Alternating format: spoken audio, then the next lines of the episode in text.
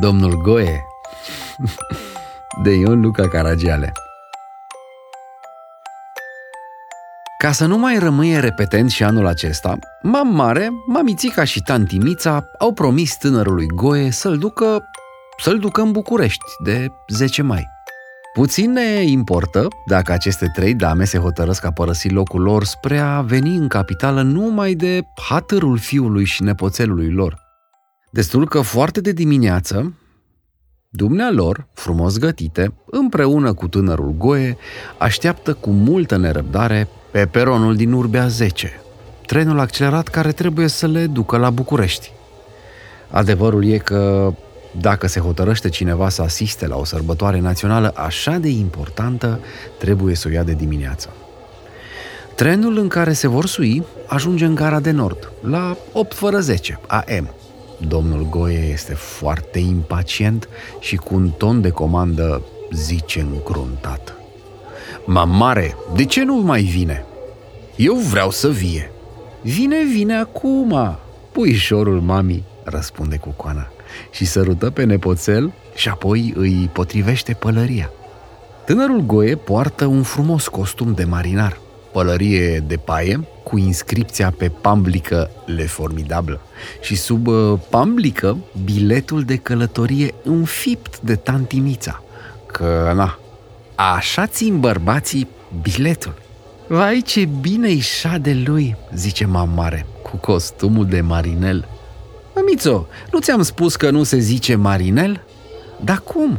Marinal." "Eh, ziceți voi cum știți, eu zic cum am apucat. Așa se zicea pe vremea mea, când a ieșit întâi moda asta la copii. Marinel. Vezi că pff, sunteți... Hmm. Amândouă," întrerupe tânărul Goe. "Nu se zice nici marinal, nici marinel." "Da cum, procopsitule?" întreabă tanti Mița cu un zâmbet simpatic. "Mariner." "Apoi de, n-a învățat toată lumea carte ca dumneata," zice mamare și iar sărută pe nepoțel și iar îi potrivește pălăria de mariner. Dar nu e vreme de discuții filologice, sosește trenul și nu stă mult. Trenul este plin, dar cu multă bunăvoință din partea unor tineri politicoși care merg până la o stație apropiată, se fac locuri pentru dame. Trenul a plecat.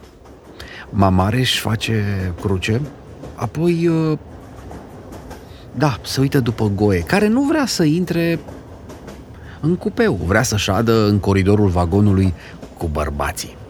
"Nu, nu, nu, nu, nu, nu e voie să scoți capul pe fereastră, mititelule," zice unul din tineri lui domnul Goe și îl trage puțin înapoi. "Ce treabă ai tu, urâtule?" zice mititelul zmucindu-se.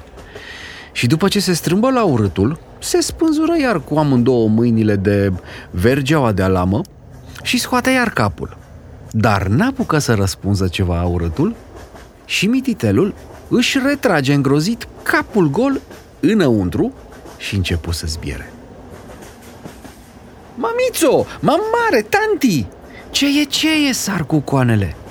"S-o oprească!" zbiară și mai tare Goe, bătând din picioare. "Mi-a zburat pălăria, s-o oprească!" Tot într-un timp, iacătă conductorul intră să vază cine s-a suit de la stația din urmă. "Biletele, domnilor?" Cucoanele arătă biletele dumnealor, explicând domnului conductor de ce nu poate și Goe să facă același lucru, fiindcă biletul era în panglica pălăriei și dacă a zburat pălăria, firește că a zburat cu panglică și cu bilet cu tot. Dar avea bilet. "Parol! Chiar eu l-am cumpărat," zice tanti Mița. Conductorul însă nu înțelege. Pretinde bilet. Dacă nu, la stația apropiată trebuie să-l dea jos pe domnul Goe. Așa scrie regulamentul. Dacă un pasager n-are bilet și nu declară că n-are bilet, îi se ia o amendă de șapte lei și cincizeci de bani și îl dă jos din tren la orice stație. "Dar noi n-am declarat, ră," strigă mamița. "Ce? E vinovat băiatul dacă i-a zburat pălăria?" zice mamare. De ce a scos capul pe fereastră? Eu am spus să nu scoată capul pe fereastră, zice cu pică urâtul. Nu-i treaba dumitale, ce te amestești dumneata, zice tantimița urâtului. Uite ce e cucoană, zice conductorul. Trebuie să plătiți un bilet. Să mai plătim? N-am plătit rău odată. Și pe deasupra un leu și douăzeci și cinci de bani. Vezi, dacă nu te astâmperi, zice mamița și îl zguduie pe Goe de mână. Ce faci, soro, ești nebună? Nu știi ce simțitor e? Zice mam mare. Și apucându-l de mâna cealaltă, îl zmucește de la mamița lui. Tocmai când trenul, clănțănind din roate, trece la un macaz. Din zmucitura lui mam mare, într-un sens, combinată cu clătinătura vagonului în alt sens, rezultă că Goe își pierde un moment centrul de gravitație și se reazimă în nas de clanța ușii de la, de la cupeu. Goe a început să urle. În sfârșit, n-au ce să facă. Trebuie să hotărască a plătit biletul pe care are să-l taie conductorul din carnetul lui. Păcat însă de pălărie.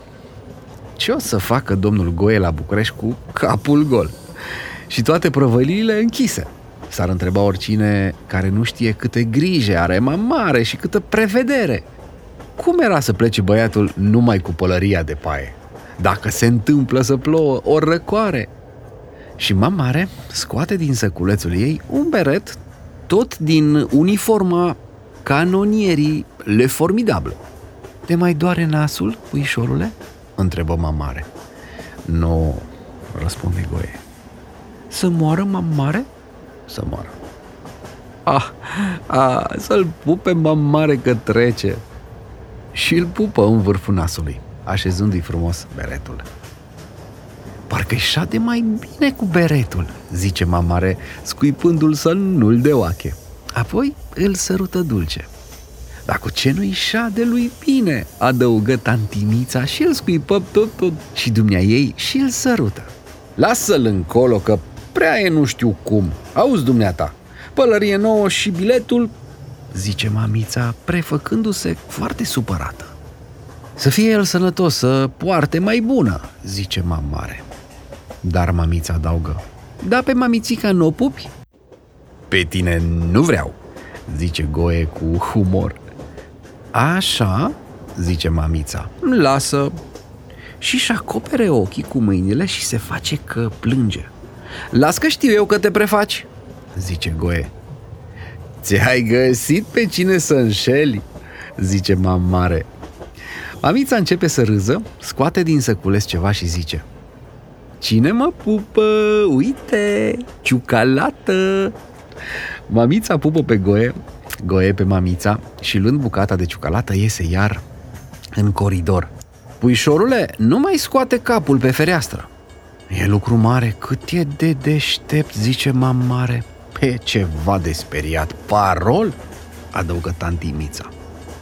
Pe când Goe își mănâncă afară ciucalata, cucoanele se dau în vorbă de una, de alta.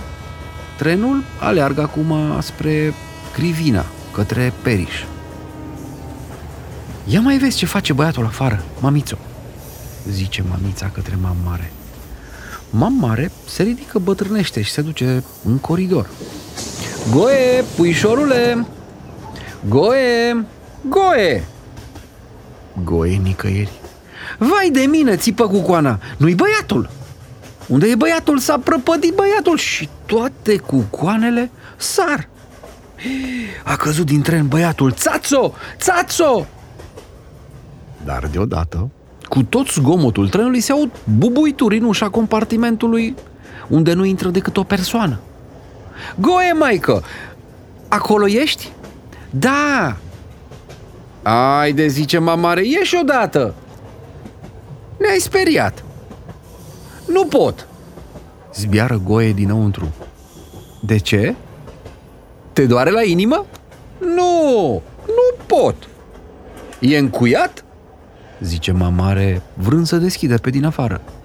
Nu pot deschide! Zbiară Goe desperat. Vai de mine, îi vine rău băiatului înăuntru! Uai de bine, țațo! E, în sfârșit, iacătă conductorul cu biletul. Primește paralele și liberează pe captiv, pe care toate trei cucoanele îl sărută dulce ca și cum l-ar revedea după o îndelungată absență. Și mam mare se hotărăște să stea în coridor pe un geamantan străin să păzească pe Goe, să nu se mai întâmple ceva cu puișorul.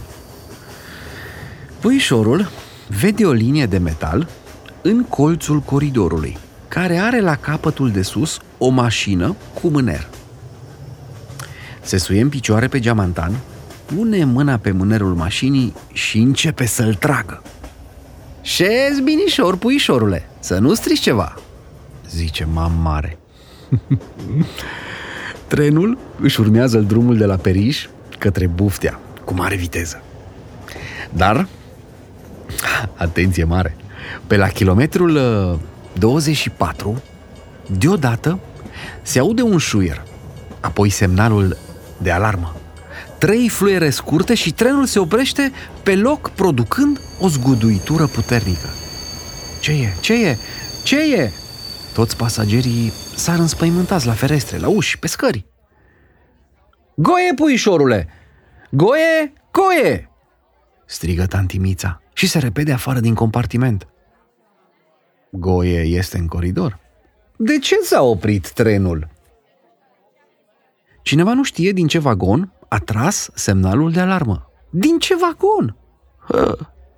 Asta e ușor de constatat. Manivela semnalului nu se poate trage decât rupându-se ața în odată și cu nodul plumbuit. Personalul trenului umblă forfota examinând roatele tamponate cu toată presiunea. Așa de tamponate că îi trebuie vreo zece minute mecanicului să-și încarce iar pompa de aer comprimat și să poată urni trenul din loc. În toată vremea asta, conductorii și șeful trenului aleargă din vagon în vagon și cercetează aparatele semnalelor de alarmă. Cine poate ghici în ce vagon era ruptă ața plumbuită și răsturnată manivela? Hmm? Cine poate ghici? Hmm, ciudat! Tocmai în vagonul de unde zburase mai adineauri pălăria marinerului. Cine? Cine a tras manivela? Să fie oare mam mare? Mam mare nu. Doarme în fundul cu cupeului cu puișorul în brațe. Nu se poate ști cine a tras manivela. Trenul se pornește în sfârșit și ajunge în București, cu o întârziere de câteva minute. Toată lumea coboară, mam mare așează frumușel beretul lui Goe, îl scuipă pe puișor să nu-l deoache, îl întreabă dacă îl mai doare nasul și îl sărută dulce. Apoi cucoanele se suie cu puișorul în trăsură și pornesc în oraș. La bulivar, birjar! La bulivar!